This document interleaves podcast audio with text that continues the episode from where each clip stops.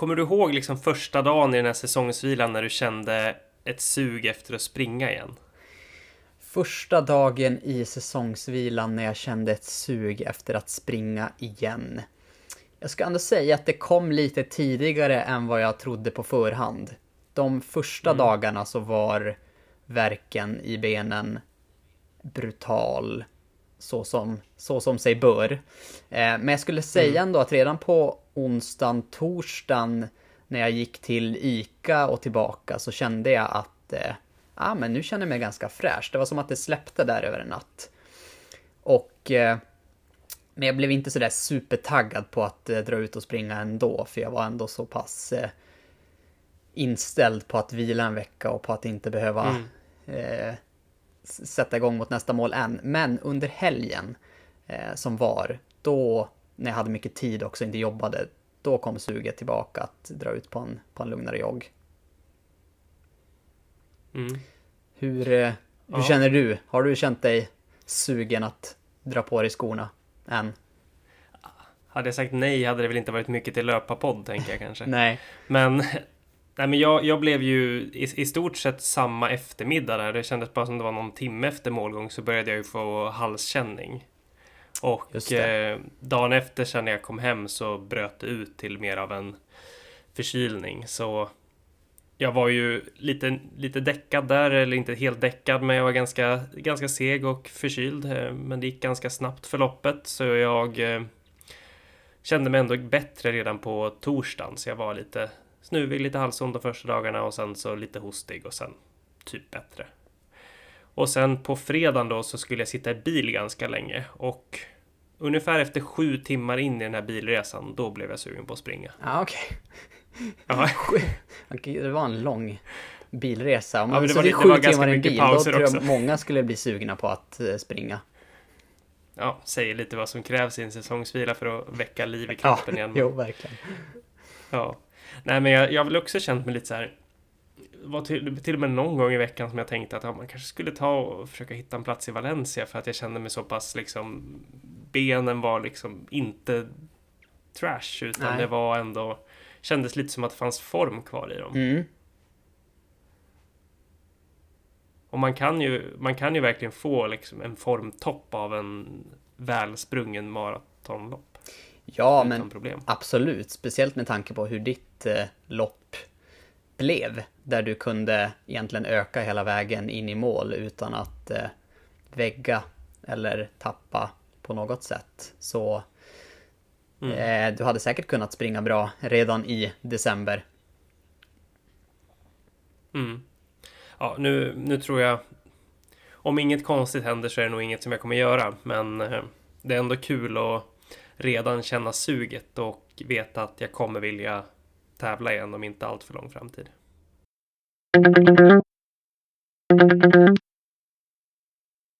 Men eh, på tal om säsongsvila några andra löpare som också har säsongsvila, det är eh, bröderna Ingebrigtsen. Eh, mm. Och eh, ja, men om vi börjar så här, har du följt med någonting i rapporteringen senaste dagarna om liksom, utvecklingen i storyn om vad som egentligen händer i Ingebrigtsen-familjen?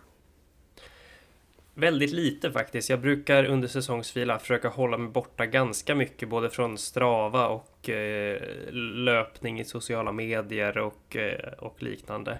Jag såg någon post om att eh, om Gert Ingebretsen och hur han betett sig både fysiskt och psykiskt illa mot sina barn. Men det är ungefär mm. det jag har sett. Jag har inte läst mm. några mer citat och uttalanden.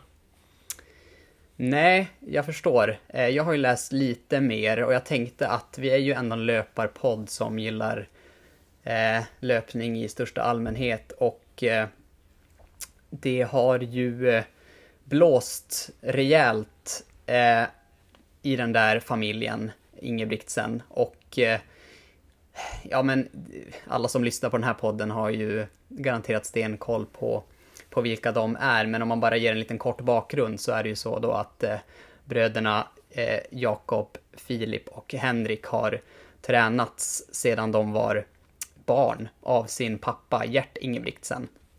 Och eh, deras träning har väl blivit väldigt omtalad just för att de har tränat så otroligt hårt och så otroligt mycket i, ja, från väldigt ung ålder.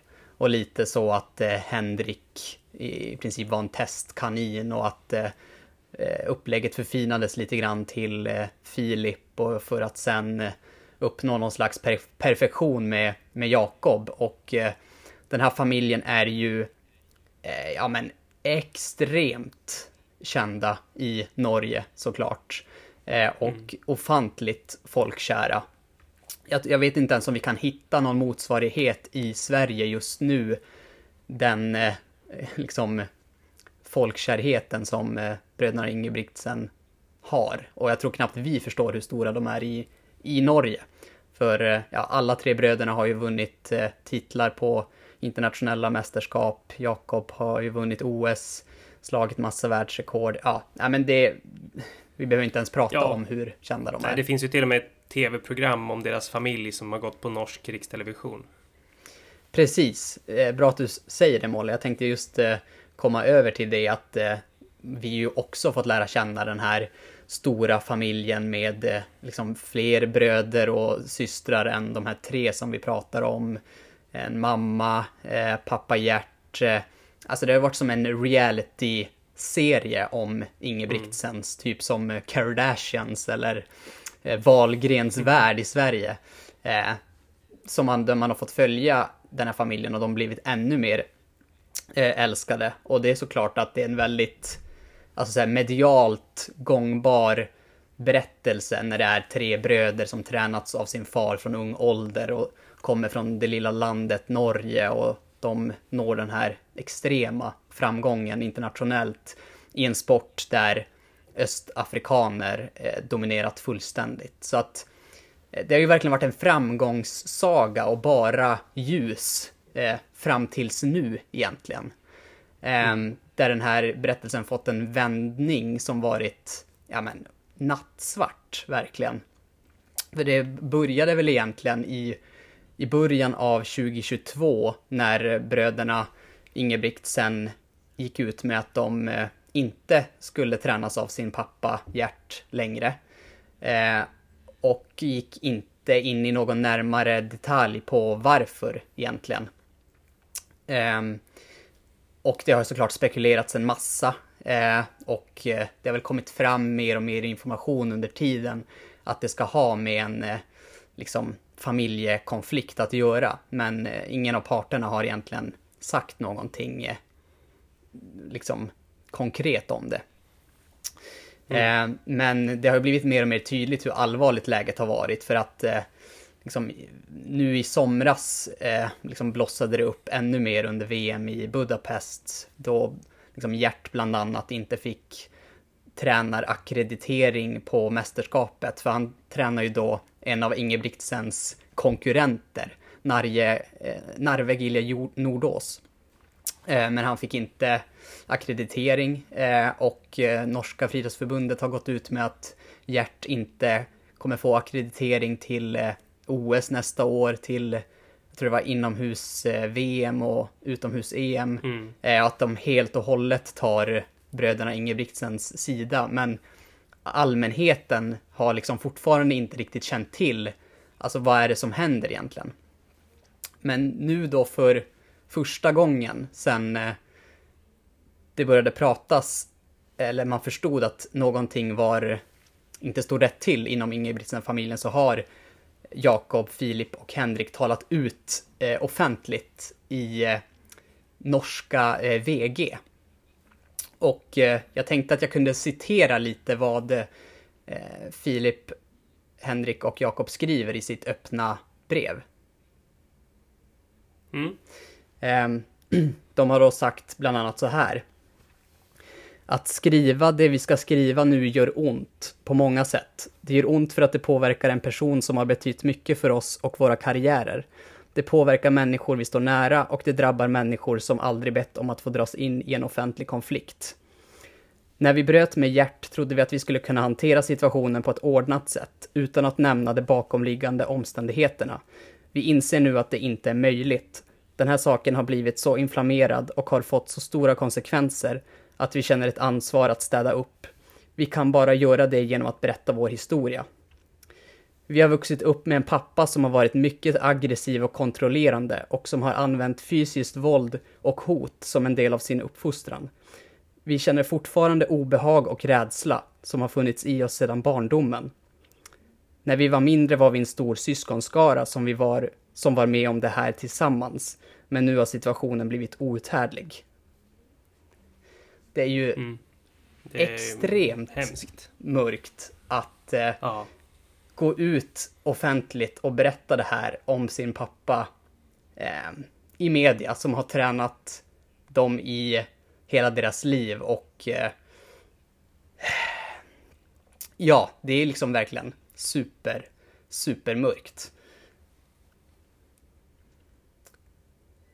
Och eh, som svar på de här anklagelserna så har Gert också uttalat sig i media via sin advokat. Eh, och bara det är ju så otroligt tragiskt att eh, man som pappa måste bemöta de här uttalandena från sina söner via en advokat efter allt de har gått igenom tillsammans. Jag vet inte, det, det, allt det här är bara så himla himla trist. Och då har Gert sagt så här via sin advokat. Eh, de uttalanden de gör är grundlösa. Jag har aldrig använt våld mot mina barn. Jag är långt ifrån perfekt som pappa och make, men jag är inte våldsam. Först och främst är detta en tragisk situation för min familj. Att vi har kommit till den punkt där vi sprider falska anklagelser mot varandra i media. Det gör mig djupt olycklig. Hur vi ska ta oss förbi det här vet jag inte, men vi måste försöka. Säger han också. Enligt mm. VG. Ja. Det är, en, det är en tragisk historia. Oavsett vad som har hänt och vem, vem det är som ja, har rätt eller vad man ska säga så, så är det en tragisk historia. Och eh, jag hoppas att alla inblandade parter kommer att må bra i slutändan. Ja, eh, det hoppas man ju verkligen. Och när, när ord står mot ord på det här sättet, det, och det inte finns några konkreta bevis för någonting, så är det ju omöjligt att som utomstående eh, ha några... Man kan ju bara spekulera. Men det, min magkänsla säger väl bara att eh, när de vet hur det påverkar så otroligt många och deras familj så känns det ju väldigt, väldigt märkligt om bröderna skulle gå ut med det här och anklaga sin pappa för det här om det inte låg någonting i det. Det, det är min, min spontana känsla. Ja. Men sen vet jag ju absolut jag ingenting. Tro. Och det är klart att Gert har ju inget annat val än att eh, neka och att säga att det inte stämmer. Um, men eh, ja, det, det, det är oerhört eh, tråkigt. Eh, och jag hoppas för bröderna Ingebrigtsens skull att deras kommande säsong här inte ska behöva påverkas allt för mycket av, av det här som har hänt.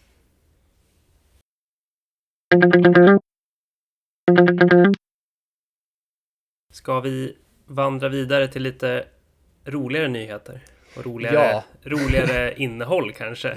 Precis. Vi, eh, vi riktar eh, strålkastarljuset någon annanstans nu och eh, vi har med oss en eh, väldigt, väldigt intressant gäst i veckans avsnitt. Eh, en eh, väldigt snabb tjej som varken du eller jag, Molle, varken du Molle eller jag hade någon koll på för bara ett par veckor sedan. Nej, precis. Hon dök upp lite som en blixt från klar himmel i en eh, resultatlista över Amsterdam Marathon och sen researchade man henne lite mer och kollade vad är det här för person. Och vi upptäckte att hon eh, inte har sprungit så länge och kände att det här är någonting som vi verkligen vill belysa och eh, låta er alla få lyssna på. För vi tycker, både du och jag Hannes, att eh, ofta så blir det ju vi själva och har också gjort oss lite skyldiga till det här, att det blir män som får ta plats i det här kafferumslöparsegmentet. Men det är inte ett mäns segment att inneha, utan vi vill att alla som identifierar sig som kafferumslöpare och ska få ta plats här. Och eh, det ska bli jätteroligt därför att ha med Antonia Herhold i podden och låta henne berätta lite om sin satsning och hur hon vill utvecklas i framtiden.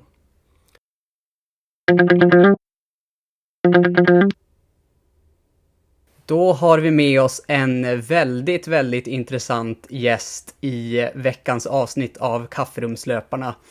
Det är en tjej som debuterade på maraton tidigare år på Stockholm Marathon med eh, den fina tiden 3.16 och som bara några månader senare i Amsterdam Marathon slog till med supertiden 2.56.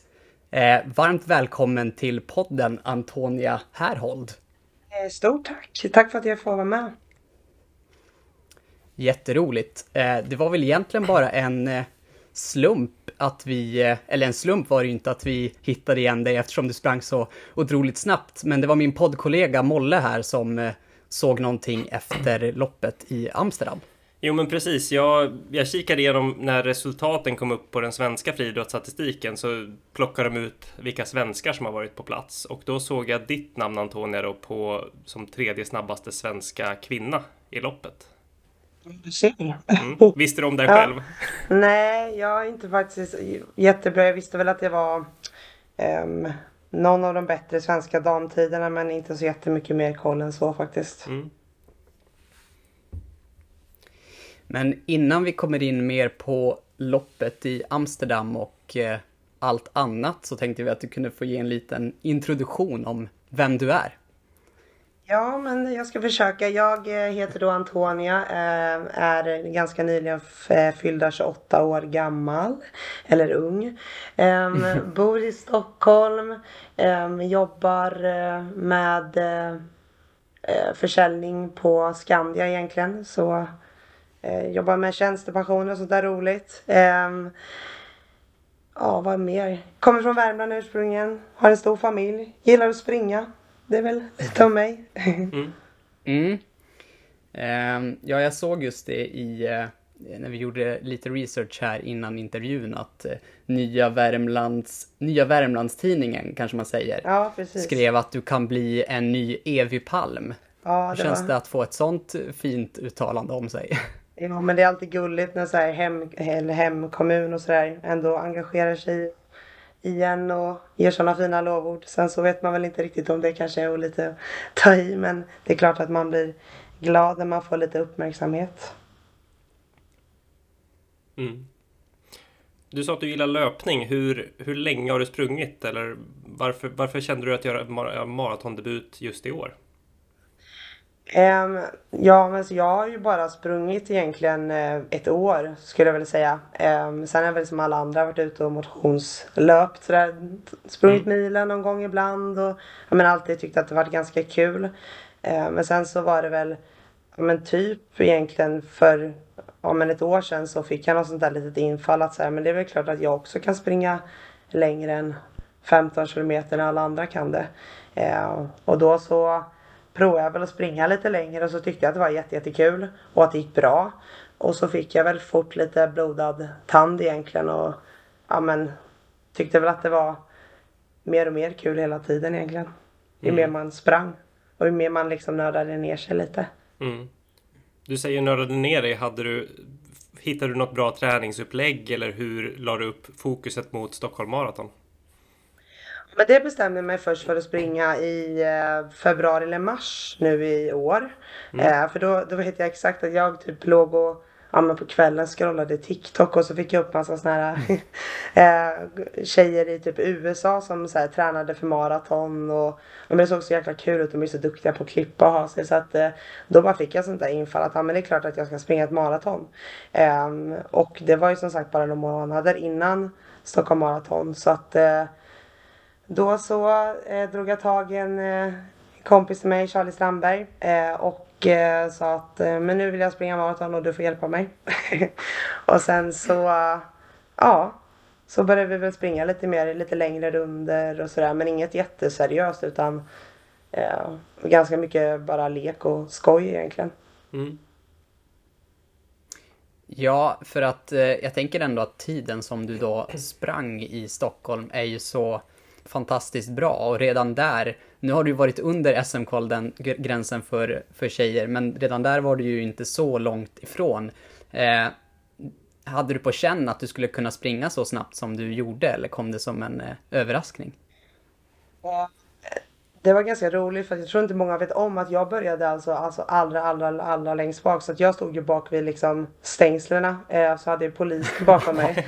så att eh, ja, okay. hela första milen så typ zigzackade jag förbi 15 000 personer. Jag tror jag aldrig varit så arg i hela mitt liv. kan, kan relatera.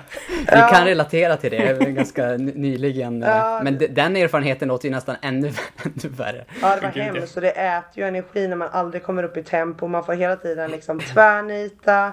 Ja, ni vet ju det är. Man trampar ja. folk på fötterna och folk trampar en på fötterna. Eh, men innan så, jag hade väl egentligen mest som mål att jag ska ta mig runt. Sen så visste jag väl att jag kommer göra det ja, men på en helt OK tid. Men sen så tror jag faktiskt att jag överraskar lite mig själv. Också främst för att jag kunde ta igen så mycket tid eh, senare under loppet eftersom att mm. första milen var det liksom trafikstockning och jag var så jäkla arg och tänkte att jag skiter i det här, det, det suger. ja, Nej, men det, det, är ju verkligen en, en, kanontid som debut. Jag menar, sett till om man sätter våra tider i perspektiv som vi var, gjorde debut med så var vi långt ifrån din nivå. Mm. Ja. Ja, ja, men jag tänkte just eh, om vi går tillbaka ännu längre i tiden. Eh, har du någon idrottsbakgrund tidigare i livet som kanske på något sätt har byggt upp den här konditionen som du, som du besitter? Um, nej, alltså egentligen inte. Alltså, jag är gammal ridtjej så att uh, där tror jag att jag har fått, uh, jag har uh, jag måste ju ändå säga att jag har ett pannben. Mm. Och det kan liksom familj och vänner intyga på också. Så det tror jag att jag har fått därifrån att jag, ja men jävla namn, jag har stått ute i stallet och liksom i minusgrader och förfrusit både fingrar och tår och mm. ja men cyklat långt ut i stallet fram och tillbaka och, och sådär. Men egentligen ingen så här lagidrott eller konditionsidrott sådär så att jag vet inte tusan. Jag, jag vet faktiskt inget eh, direkt sådär. Mm. Ja, en väldig, en väldig talang kan vi ju eh, kan vi konstatera. Ja, eller, tjur, eller tjurskalle, jag vet inte. har, har, man lite av varje där så är man, har man kommit långt.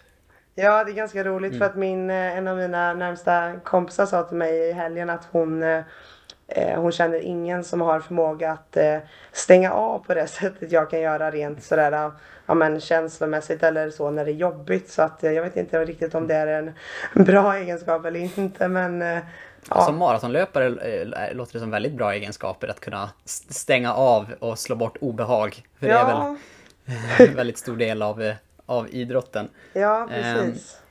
Men eh, innan ditt första maratonlopp här. Eh, har du tävlat, alltså har, har, du tävlat på kortare distanser och att du liksom visste om hur du låg till på milen eller fem kilometer eller halvmaraton? Eller var det liksom direkt på, på maraton? Ja, alltså verkligen. Du vet att jag innan så det var helt nytt för mig det här med liksom hastighet och liksom kilometertid. Jag var så innan jag bara, jag vet jag har ingen aning ens om liksom hur men vad gemene man springer ett maraton på eller ens en kilometer liksom. Så att jag var helt, eh, helt ny i allt. Så att jag har verkligen lärt mig jättemycket och ja, men som jag sa innan liksom nördat ner mig nu och tycker att det är superspännande. Eh, mm. Eh, men mm. innan så kom jag från att jag var såhär, gud jag vet inte ens vad som är en bra tid på milen. Hade liksom ingen koll alls. Eh, så jättegrön. Mm. Mm. Förstår. Men jag, jag tänker att, eh, för du sa att du fick hjälp av en, eh, av en kompis, eller att du mm. började springa med en, en kompis till dig. Eh, du, men han måste ju då, var han lite som ett bollplank då och eh, liksom satte ni ihop något typ av program mot Stockholm Marathon eller var det mer spontana rundor som vissa var längre och vissa var kortare eller kunde du ha liksom intervallpass som du körde som du hade planerat eller? Mm, nej, han eh, som jag fick hjälp av då eller får hjälp, mycket hjälp av. Han eh, har sprungit eh, massor av maraton så att han har ju liksom erfarenheten och vet liksom Ja, men han sa väl till mig i början så att ja, men du, det är inga problem, du kan ju springa 15 kilometer fort men vi måste komma upp i distans. Så att där fick jag absolut hjälp hur mycket som helst och bollplank mm. och sådär. Men jag skulle säga att innan Stockholm Marathon så mina intervaller jag gjorde det var liksom att jag gick på Barry's. Um, så att, ja, ja. Uh, inget alls sådär jätteseriöst. Så att det är helt nytt för mig och uh, jättekul men uh, alltså supergrön och har verkligen tagit det ja, men, i, verkligen innan Stockholm så var det verkligen på lek och mycket fokus på att få till de längre passen då för att ja, det var ju helt nytt för mig med den här distansen såklart. Mm. Vad skulle du säga att du hade ungefär för volym per vecka i kilometer? Innan Stockholm? Ja. Åh, vad kan jag ha sprungit? Säg att jag sprang sex mil i veckan kanske? Mm. Ja, just det. Mm. Mm. Ja, det blir mer och mer eh, imponerad över resultatet med tanke på att eh, det inte var eh, liksom, det låter inte som den mest uppstyrda och eh, superplanerade maratonblocket och att ändå kunna leverera den tiden. Det, det, du kan nog ha en väldigt eh, ljus eh, framtid framför dig inom löpningen om du, om du fortsätter och kanske styr upp det ännu mer. Verkligen. Det har jag ju tagit till mig, till mig efter Stockholm Marathon för då fick jag som sagt jätteblodad tand i alla fall så fort det liksom när det öppnade sig för mig. Jag kunde springa på lite och blev lite på bättre humör. Så kände jag ju då mm. snabbt att shit det här är superkul. Ehm, och eh, jag vet att direkt när jag gick i mål, det är lite roligt för då eh, la jag faktiskt en liten härlig eh, spya. Och det var nog ja. mest för att mm. det var så jäkla varmt och det var, jag hade ju inte tränat så mycket med gel och så här. Det var ju verkligen nybörjarmisstag alltihopa. Men då vet jag att jag sa till min mamma direkt bara gud det här vill jag göra igen liksom. Mm. Så att ehm, ja. Och sen efter det har jag såklart styrt upp mig och eh, tränat lite mer noggrant och sådär. Så att, eh, mm. Men det var nog ändå en bra start sådär för det var väldigt eh, eh, ingen press alls. Ingen prestige Nej. utan verkligen bara nu ska jag göra det här och eh, det ska vara så kul som möjligt egentligen. Mm. Mm. Hur, hur såg sommaren och sen upp mot hösten ut då? För att då har, antar jag att du har, du har gått upp i volym kanske?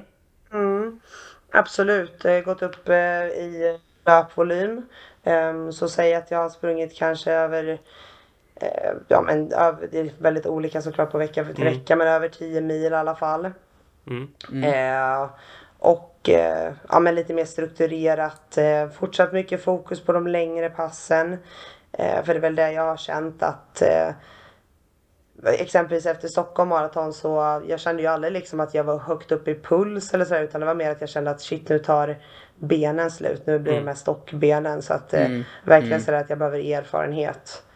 Eh, men också en del tempopass och ja, men intervaller och sådär så ja. att eh, men fortsatt också jättemycket på liksom känsla och lek och från vecka till vecka. Hur känns kroppen och sådär. Mm. Hur såg en typisk vecka ut då under din uppbyggnad mot höstens lopp?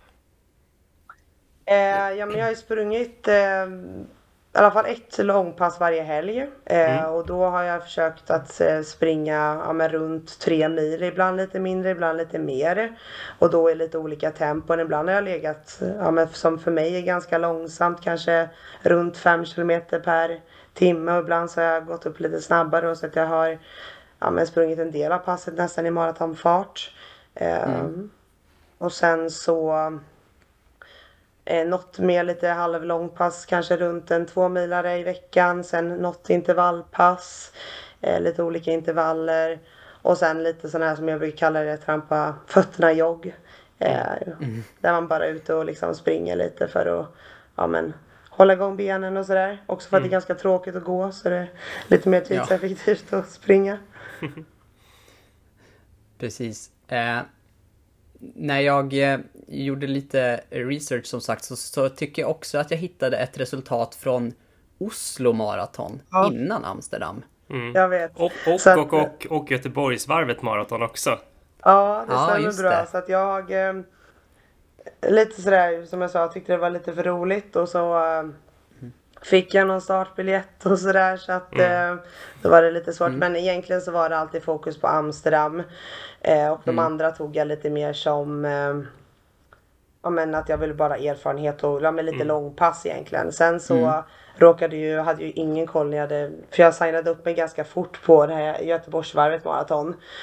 Mm. Um, och hade väl ingen koll på banan alls så det var väl en smärre käftsmäll uh, ja. när jag sprang det loppet för det var ju bara uppför och den där mm. jäkla Älvsborgsbron vill jag aldrig se igen i mitt liv tror jag. Nej. Nej. Var, var du någonsin i min klunga? För du hade väl en tid strax över tre timmar va? Ja, jag sprang på 3.02 där. Var du och, mest eh, trefarthållaren? För det var jag. Ja, jag var med den hela vägen till, tror när Älvsborg kom andra gången. Och det var väl på typ 38 kilometer. Ja. Och då kände jag bara det här går inte längre. För det var ju någon liten sån backe innan själva bron. Ja, den fortsatte ju hela vägen upp en kilometer nästan den backen. Ja, och den var ju, den var ju inte schysst alltså. Nej. och, och där andra gången när man var på 38 kilometer då var det så här, det här är ju, jag behöver liksom ett rep för att komma upp härför. Um, men å andra sidan är jag väldigt glad för det eh, lilla varvet för att jag känner att eh, efter det så kan ingenting vara tufft. Nej, nej men jämfört, jämfört Göteborg, Amsterdam, det, det går inte ens att jämföra. Det är så nej. stor skillnad. Och det är roligt för att jag vet att min mamma satt eh, och eh, kollade på bansträckningen från är från Göteborg och så kollade de på när jag skulle springa i Göteborg då och så sa hon till mig att Men snälla rara man kan inte springa för Älvsborgsbron. Eh, och då så kollade jag väl lite på ja, men, banan och så tänkte jag shit det här eh, kommer nog bli tufft men sen lite inställningen bara med hur jobbigt kan det vara. Mm. Men eh, absolut, det var, det var tufft. Ja. Vad tyckte du om min farthållning då? Får skjuta in en fråga om mig själv också. Ja men jag hade skitbra där framme och jag blev jätteväl omhändertagen av liksom eh, eh, er alla som låg i klungan och jag vet att eh, jag sprang bara med killar då. De var jättepeppiga och jättetrevliga och gud jag kände mig som världens prinsessa där så att eh, jag har ingenting att klaga på. Ja. Kunde vi raderat bron där så hade jag nog kommit under tre timmar där också, absolut. Tror jag med, tror jag med verkligen. Ja, ja det är otroligt otroligt starkt. Men om vi nu betar av Göteborgsvarvet maraton där, eh, så Oslo maraton är jag lite sugen på att höra om också. Mm. Um, för där så var du ju också väldigt nära tre timmars gränsen. Mm. Um, och uh, berätta lite om det loppet. Eh, Oslo maraton var eh, ganska psykiskt påfrestande också skulle jag säga för det var också väldigt, väldigt många höjdmeter så väldigt mycket uppför. Eh, det var ehm, två varv precis som Göteborgsvarvet maraton.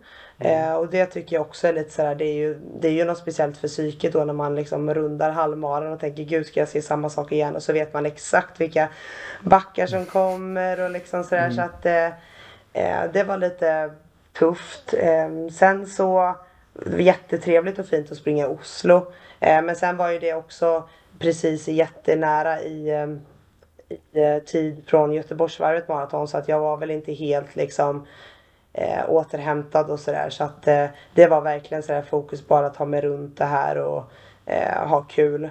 Och sen så då kämpade jag också faktiskt med lite illamående för att det var Det blev lite tajt med frukost och sånt där också, nybörjarmisstag. Mm. Så jag har fått lära mm. mig att jag behöver käka lite tidigare och sådär så att eh, mm. Ja men från 26 kilometer så mådde jag riktigt dåligt på Oslo Marathon. Så att väldigt stolt att jag tog mig i mål.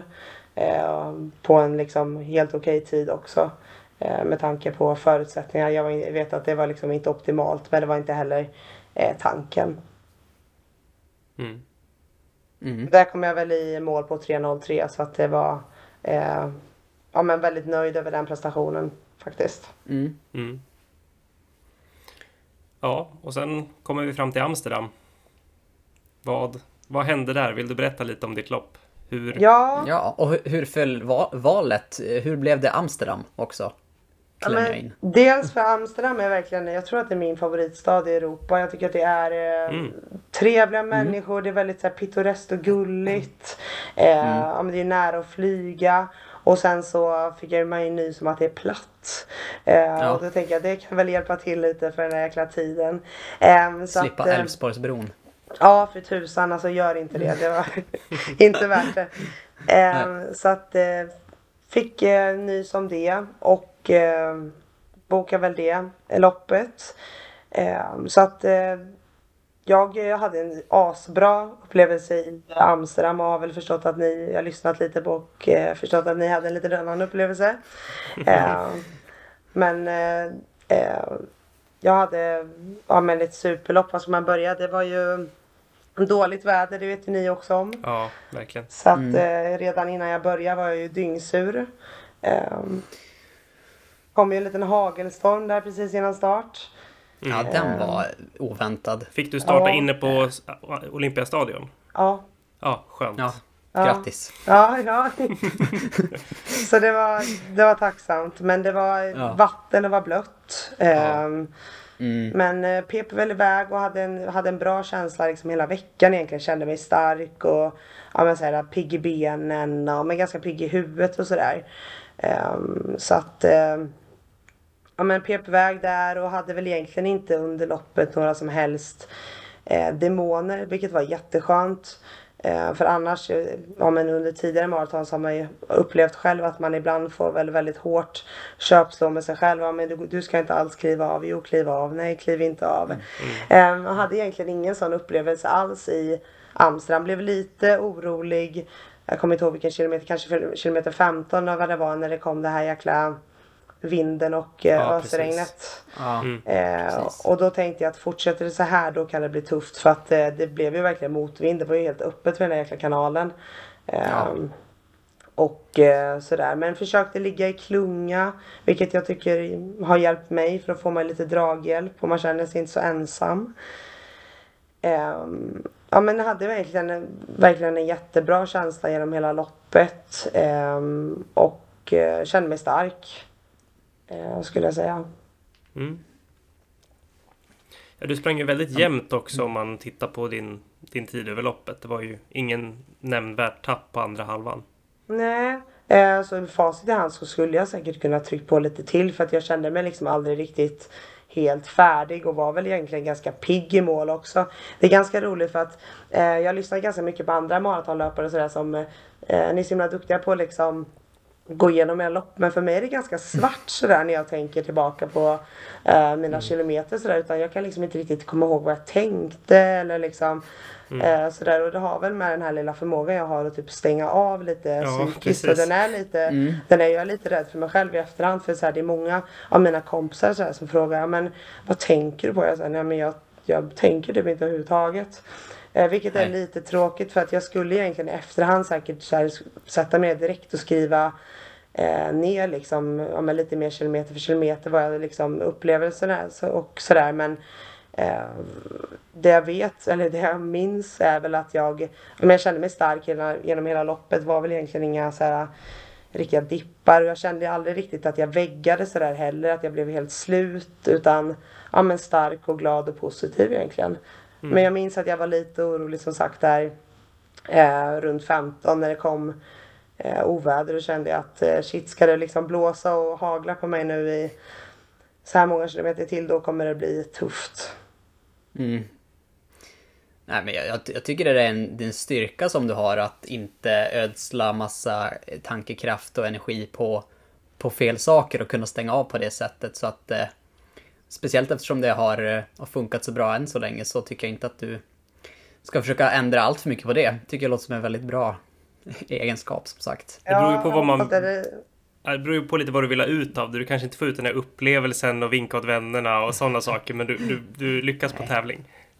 Ja, ja. Det är Ja, tiden det- som räknas. Ja, Ja, ja, allt som räknas. Ja.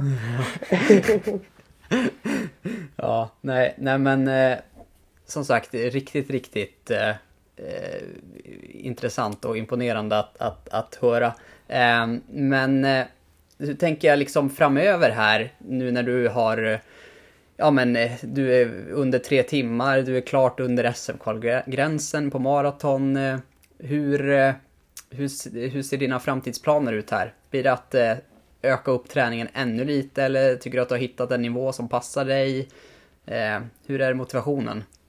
Så Motivationen är superhög. Skulle jag få springa ett maraton på lördag igen så skulle jag lätt göra det. eh, Ja. Så att jag är absolut inte sådär.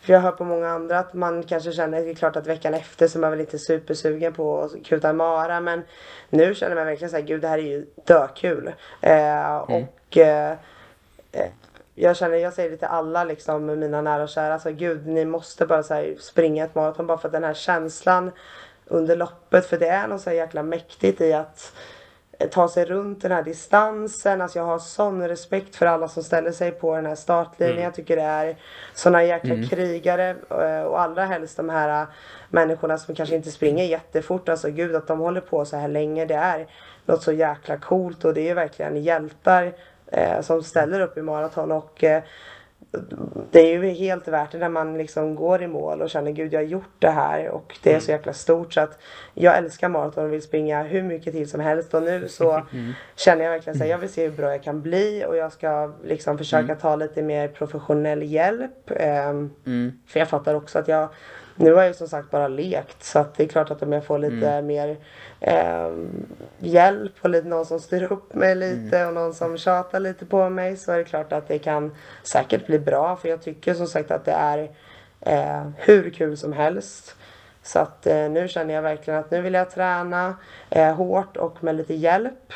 Och sen bara se liksom hur, hur bra kan jag bli. För som sagt just nu känner jag verkligen inte att det är eh, speciellt ansträngande på något annat i mitt liv utan jag liksom känner att jag mm. fortfarande mm.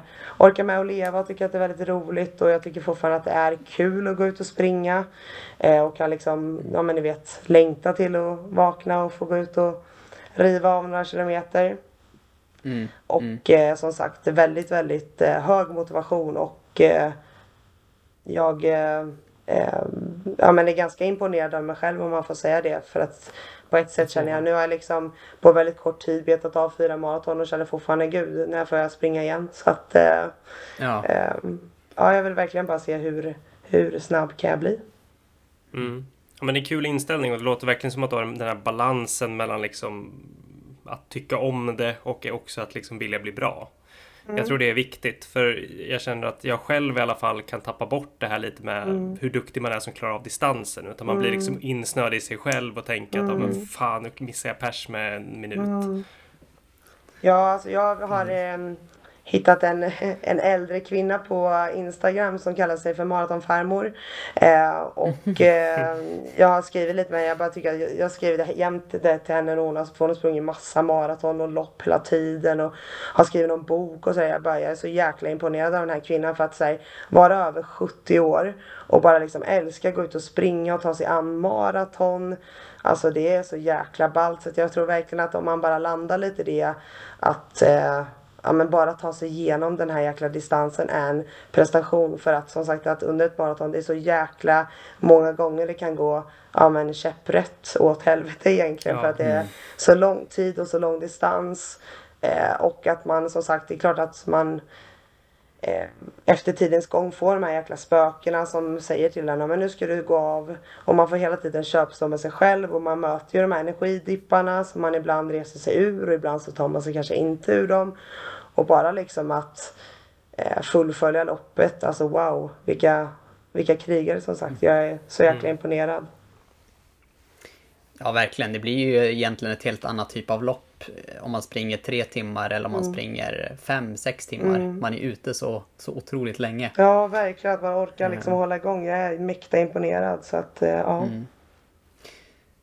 Ja, men en, en annan typ av fråga här som jag undrar mm. lite också över. Vi heter ju eh, Kafferumslöparna och vi driver ju lite grann med den här liksom, typen av löpare som har ett väldigt hektiskt arbetsliv, som kanske har mm. liksom, hektiskt runt omkring sig men ändå som tar sin löpning på, på stort allvar och vill, mm. vill, vill, vill bli så bra som möjligt. Tycker du att det är lätt att hitta en liksom, balans mellan att eh, få ut så mycket man vill från löpningen, ha energi till jobbet, kanske ha tid att göra saker med med vänner och utanför. Mm. Eh, hur tycker du att det funkar att balansera de här olika delarna?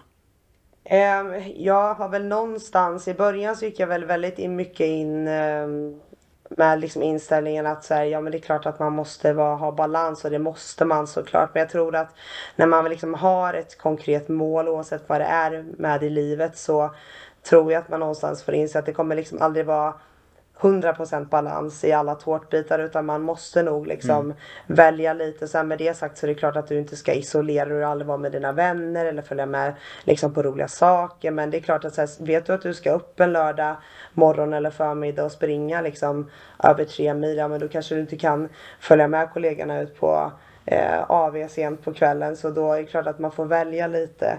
Eh, men eh, som sagt att jag tycker att hittills så har det liksom inte på något sätt gjort mig ont utan snarare kanske gott. Eh, att jag har lärt mm. mig lite att eh, prioritera vad jag vill göra, vad jag tycker är kul. För att det är klart att jag som många andra är väl en klassisk liksom people pleaser. Att man vill vara överallt och sådär. Och många gånger så kanske man faktiskt inte eh, orkar eller vill heller. Så att eh, det har nog varit en viktig lärdom för mig det här med att eh, det är klart att man ska ha balans men att man också kanske lite får välja. Eh, och sen är det klart att om du frågar mina kompisar de senaste månaderna så kanske de tycker att jag har varit skittråkig. Eh, men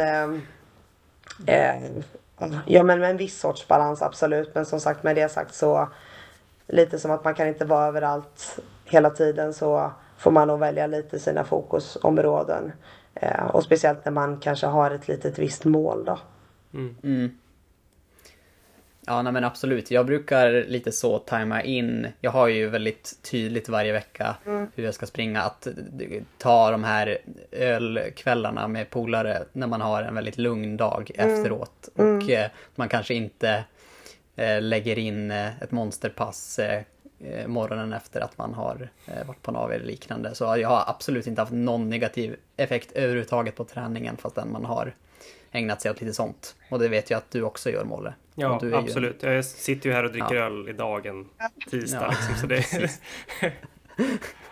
ja. ja, exakt. Och sen så vad tusan, det är inte på, jag har sagt hela tiden, det här är ju liksom bara för att det ska vara kul och för att jag mår bra av det. Det är ju aldrig liksom på aldrig varit, jag som sagt jag har aldrig känt någon liksom press från någon. Jag har haft jättemånga som frågat mig men har du liksom inte prestationsångest nu och liksom mm. Nej absolut inte. Det är ju bara för min egen skull jag gör det här och jag mm. menar mm. Um, det är ju som sagt inte speciellt många som ställer sig på den här jäkla startlinjen så, och hur man än gör så är man ju eh, en jäkla hjälte bara man ställer sig där så att eh, Verkligen. Ja.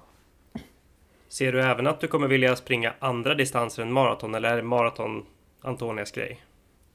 Jag vill, nu är ju som sagt, jag är ju värsta rookien på det här men eh, jag vill tro att eh, jag, maraton är min grej för att jag eh, eh tycker att det händer något så kul efter tre mil med liksom allting med huvudet, med liksom kroppen. Det är verkligen då man får börja kämpa och tugga lite. Sen förstår jag såklart att om man springer halvmaran på en supertid så är det klart att det blir säkert samma effekt också. Men jag vet inte, jag så det jag tycker det är någonting med långdistans. Alltså det är samma som mm. när jag springer milen liksom ändå försöker trycka på i lite tempo. Så jag tycker liksom inte att det är riktigt lika roligt. Um, så att uh, jag tror typ att maraton är lite min grej. Mm. Det var lite roligt ja, men... för jag sprang något sånt här eh, stafettlopp med mitt, med mitt jobb här i Stockholm. Eh, ja men precis efter semestrarna och sådär och det var fem kilometer och jag var nästan så här helt eh, i chock efteråt för att det var ju verkligen bara fem kilometer men det var sånt jäkla tjurrus. Eh, och jag var såhär, gud vad är det här? Det här är helt hysteriskt och då kände jag verkligen såhär, gud det här är inte min grej. eh, fan, är det någon stafett ute på Djurgården? Ja exakt, det var en sån här konvini stafett hette det. Ja, ja, jag har gjort det med en, en tidig arbetsgivare ja, tror jag. jag tyckte det var ja, hemskt. Det var lite kaosig ja, upplevelse. Det var det var, jag bara, gud vad är det här? Det var inte alls ja. roligt. Och, då var det lite roligt för då mina kollegor de har ju fått för sig då att jag är värsta proffset på att springa. Jag var såhär, men gud jag vet jag, har, jag kan inte springa 5 km, jag har aldrig sprungit 5 km på tid. Eh, kan jag få var... springa maraton istället? Ja, så då kände jag nog mer prestationsångest än vad jag gjort innan liksom Amsterdam maraton så det var lite roligt. Ja. Mm. ja. Ser du att du kommer ställa upp i Stockholm Marathon nästa år, så alltså SM-klassen? Eh, Bra fråga. Jag ska absolut springa Stockholm Marathon Men som sagt jag är jätteny på allt det här med SM och liksom eh, Sådär men nu som sagt ska jag ha tänkt att försöka få lite mer hjälp. Och med det sagt så mm. kanske jag får ge lite mer hjälp med alla de här grejerna också. Mm. Um, för att som sagt jag har ingen kunskap inom det här whatsoever. Um, men uh, absolut om det är möjligheten och sådär så hade det varit askul. Mm. Gör det, det är värt det. Man ja. får sepa separata omklädningsrum och ja, man får vara inne på stadion och sen gå ut framifrån liksom. Så man står inte ah, längst bak vid staketet. Det, det slipper Nej, Nej för, det kommer bli en väldigt nej. annorlunda upplevelse. Nej, för, för jag starta längst bak vid staketet en gång till då tror jag att det inte blir något mer. För det var, det var fan inte kul alltså. Nej, nej men det, det kan vi eh, garantera att du inte kommer behöva göra. Nej, hoppas inte det. Eh, nej. Men eh, ja, det har varit extremt kul att eh, snacka med dig eh, Antonia. Eh, mm, har du något mer Molle? Jag tycker att jag har jag fått in jättemycket fått tycker jag. jag ville. Ja, verkligen. Ja, kul och tack så eh. jättemycket för att eh, jag fick vara med och kul att ni eh, ja, men uppmärksammar oss eh, ja, men, lite vanliga löpare om man får säga så. Ja men exakt, vi brukar kalla oss eh, lite såhär sub-elitlöpare. Ja. Men eh, jag tror att om du får eh, bra hjälp och styra upp träningen så att du får med alla delar ännu bättre så kommer du nog vara närmare att bli kallad elitlöpare än vad jag och Molle ja, eh, kommer bli. jag tror att du har extremt mycket potential att snabbt kunna bli bättre om du eh, utvecklar din träning ännu mer. Men eh, eh, ja, tack så jättemycket för att du, eh, du ville vara med Antonija. Jag tänker att vi får väl kanske eh, ha med dig här sen igen när du har förbättrat dig ännu mer. Ja, det tycker jag. Om ni vill dra några kilometer någon gång så ja, löser vi det. Det vore askul. Detsamma. Ja, super. Det bra. Tack så mycket. Tack. Tack, tack. Ha det bra.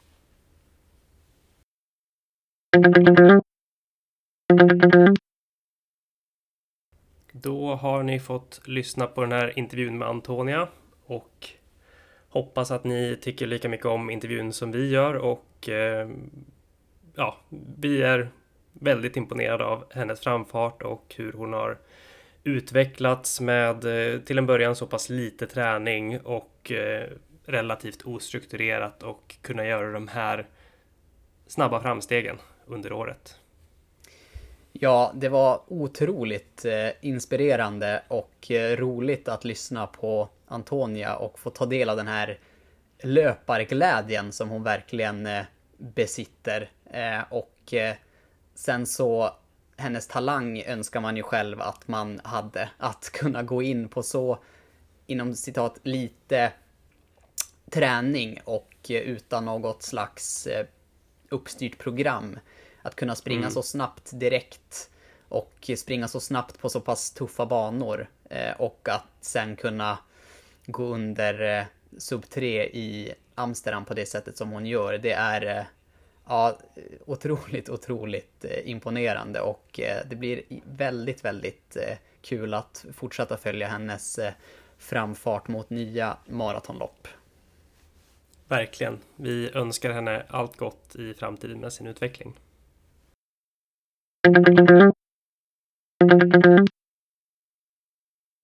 Ja, då har vi kommit till det här avsnittet i podden när vi brukar sitta och babbla om vad vi själva har gjort veckan som har gått. Har du tränat något veckan som har gått? Alltså veckan som var efter Amsterdam så tränade jag inte en eh, minut.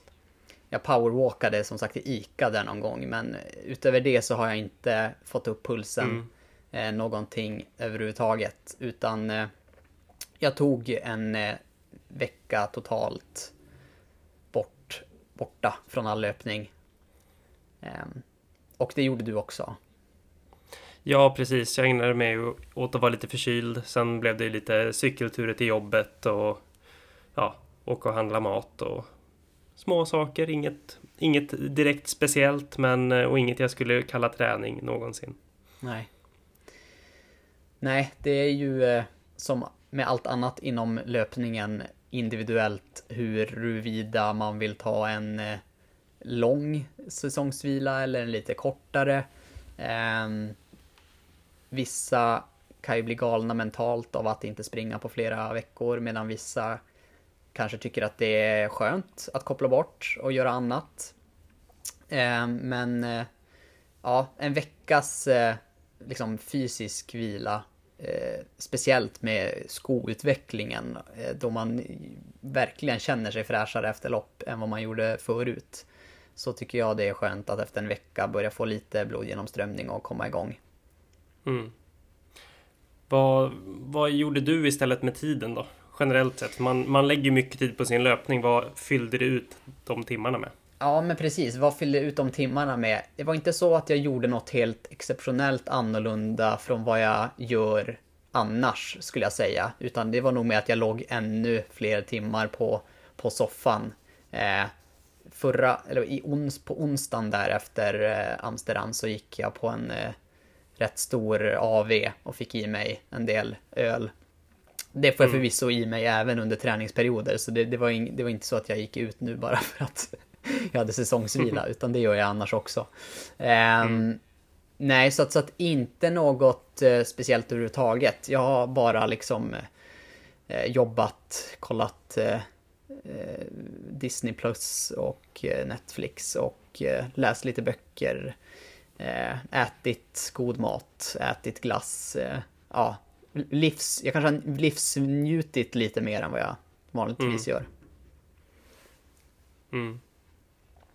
Nej men samma här. Jag har väl oh, kanske lagt lite, lite mer tid på jobbet än vad jag brukar göra. Eh, suttit lite längre om dagarna.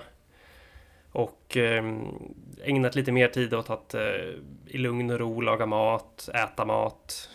Ja, bara se till att bli återhämtad i, i kroppen helt enkelt.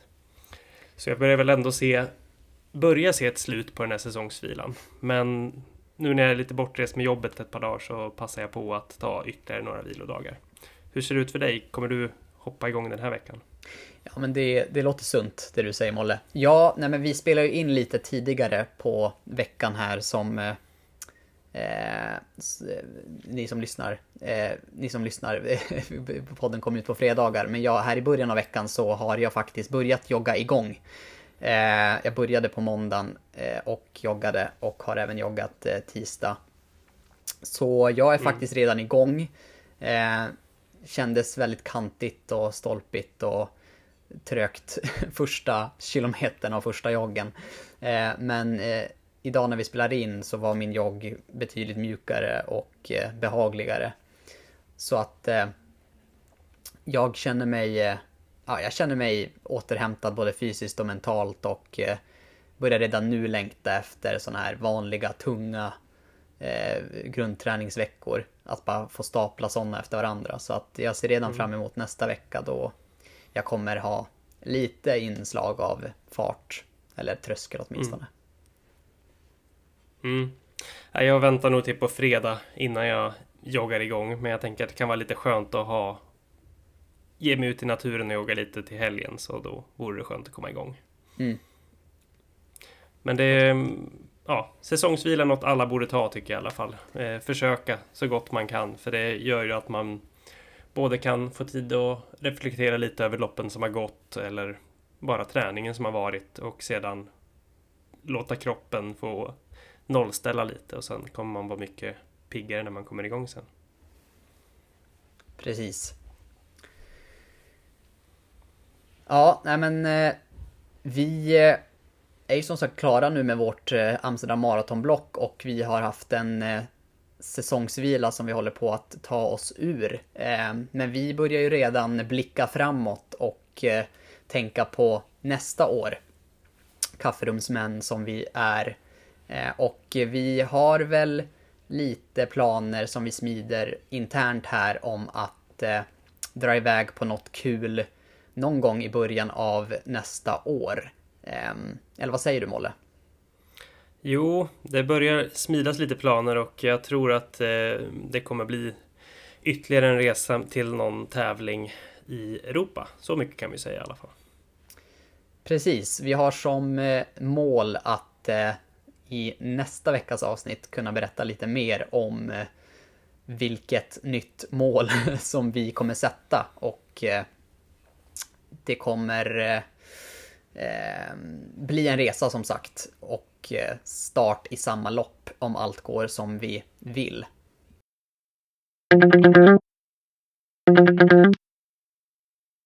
Ska vi nöja oss med det och kanske ha vårt kortaste avsnitt någonsin?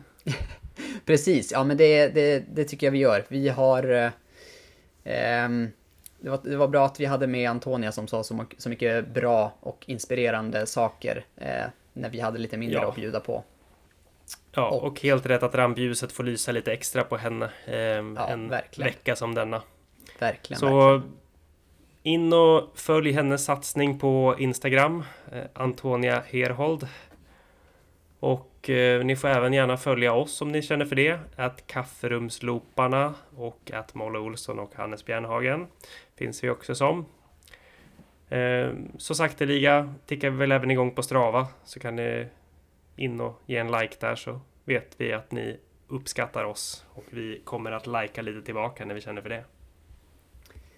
Precis, kunde inte sagt det bättre själv. Eh, tack så jättemycket för att eh, du hängt med det här avsnittet så hörs vi igen om en vecka. Hej då! Det gör vi. Hej då!